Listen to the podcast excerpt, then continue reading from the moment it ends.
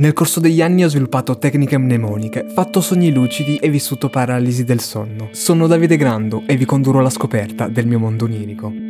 Non so bene dove mi ritrovo, ma con me c'è gente che conosco. Siamo in un posto dove c'è un enorme portale. Sotto l'arco di questo portale c'è una specie di nebbia, quindi noi non riusciamo bene a vedere cosa c'è al di là. Ma sappiamo che quel portale serve per ascoltare audiolibri. Evidentemente io lo conosco un po' meglio degli altri e so che se ci entro e lo attivo, magicamente scomparirò. Quindi inizio un po' a trollare le persone che sono lì attraverso il portale e sparisco. Però il tutto dura molto poco perché mi sgamano subito subito e capiscono anche loro che basta entrare e attivarlo in qualche modo per poi sparire. E in tutto questo c'era tipo una filodiffusione dove sentivi gli audiolibri. Un vero e proprio viaggio onirico, insomma.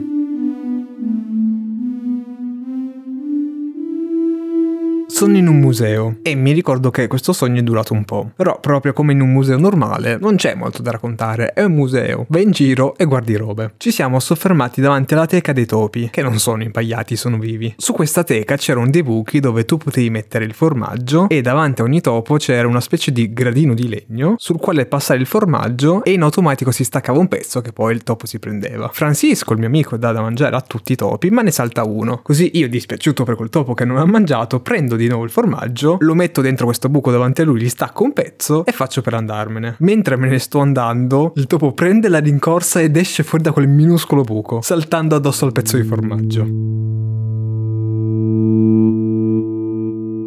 Sono a casa di Max Mariola, che a quanto pare ha un sacco di animali. In salotto ha anche una capra, poco fattibile, però sembra ben addomesticata. Tra l'altro è anche molto intelligente, perché in salotto ha un rubinetto e la capra ha imparato che quando vuole bere basta aprirlo. E lei continuava ad aprire questo rubinetto e noi andavamo lì e continuavamo a chiuderlo, perché sì aveva imparato ad aprirlo, ma non a chiuderlo, quindi ogni volta allagava tutto. Però era super intelligente perché noi le parlavamo e lei comunque capiva. Ci faceva addirittura capire che aveva capito, però continuava a non chiudere il rubinetto. Tra l'altro la capra non era l'unico animale che aveva, aveva anche un cane, che è già il più normale, ma era super geloso. Così Max andava da lui e lo coccolava. Poi mi ricordo che c'era anche un gatto, che tra l'altro so che ha per davvero Max. Intorno giravano anche altri animali.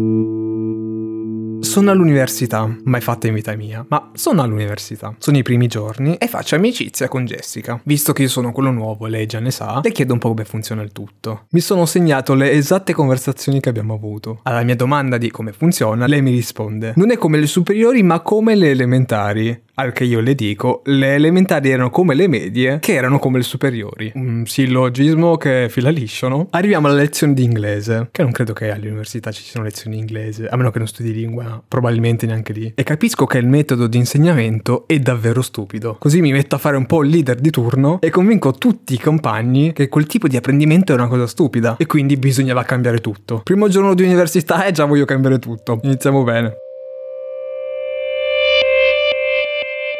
Ovviamente non potevo andare a dormire senza fare prima una partita a Rainbow Six. Capcan, il mio main operator, sempre nel mio cuore, sempre nei miei sogni. Infatti sono proprio nei suoi panni e sto piazzando le mie trappole esplosive sulle porte. Però sono molto più piccole di quelle vere. Saranno tipo 2 cm per 2 cm. E noto che sulle porte ci sono già le predisposizioni per inserire queste trappole. Mi immagino dai che, ah scusi, quella porta lì bianca, sì quella con la manina dorata, ecco, ci avete anche le trappole incluse o le devo comprare a parte? Comunque qui a quanto pare era tutto incluso. Quindi io metto le mie trappole che proiettano un laser sulla porta. E chi sarebbe passato da quella porta, beh, sarebbe esploso male.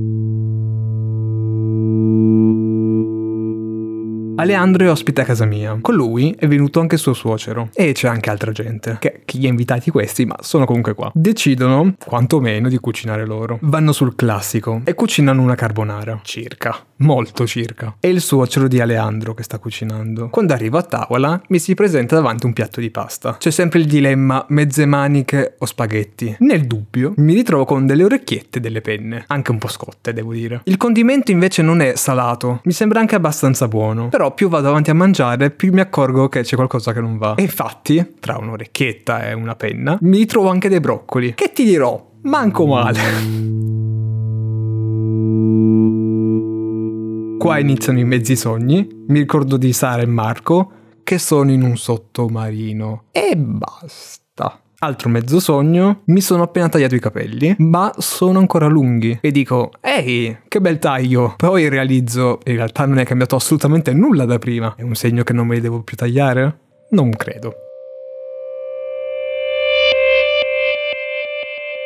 Io e Toby condividiamo la città. Viviamo entrambi a Torino. Infatti è proprio qui che si svolgerà il prossimo sogno. Lui è vestito molto elegante, sembra quasi una guardia del corpo. E siamo davanti a un palazzo che stiamo cercando qualcuno. Lo aspettiamo fuori, come se avessimo un appuntamento con lui. Però a un certo punto Karim perde la pazienza e tira fuori una pistola. Così cerco di calmarlo e gli dico metti a posto la pistola. E lui la mette nei pantaloni dietro. Quindi c'è Toby vestito elegante con una pistola nei pantaloni. Decidiamo di entrare per cercarlo ma io devo anche andare in bagno. Visto che Karim è quello armato, va avanti lui. Così sfonda un po' tutte le porte finché non troviamo un bagno. Ma prima di arrivarci abbiamo anche sfondato una porta dove c'era una sala d'attesa. E immaginatevi le persone che erano lì probabilmente boh, da un dottore che aspettavano e due che sfondano la porta, uno vestito elegante con una pistola e l'altro che deve correre in bagno, che chiudono la porta e scusate abbiamo sbagliato e se ne vanno via. Per fortuna che non troveremo mai la persona che stavamo cercando.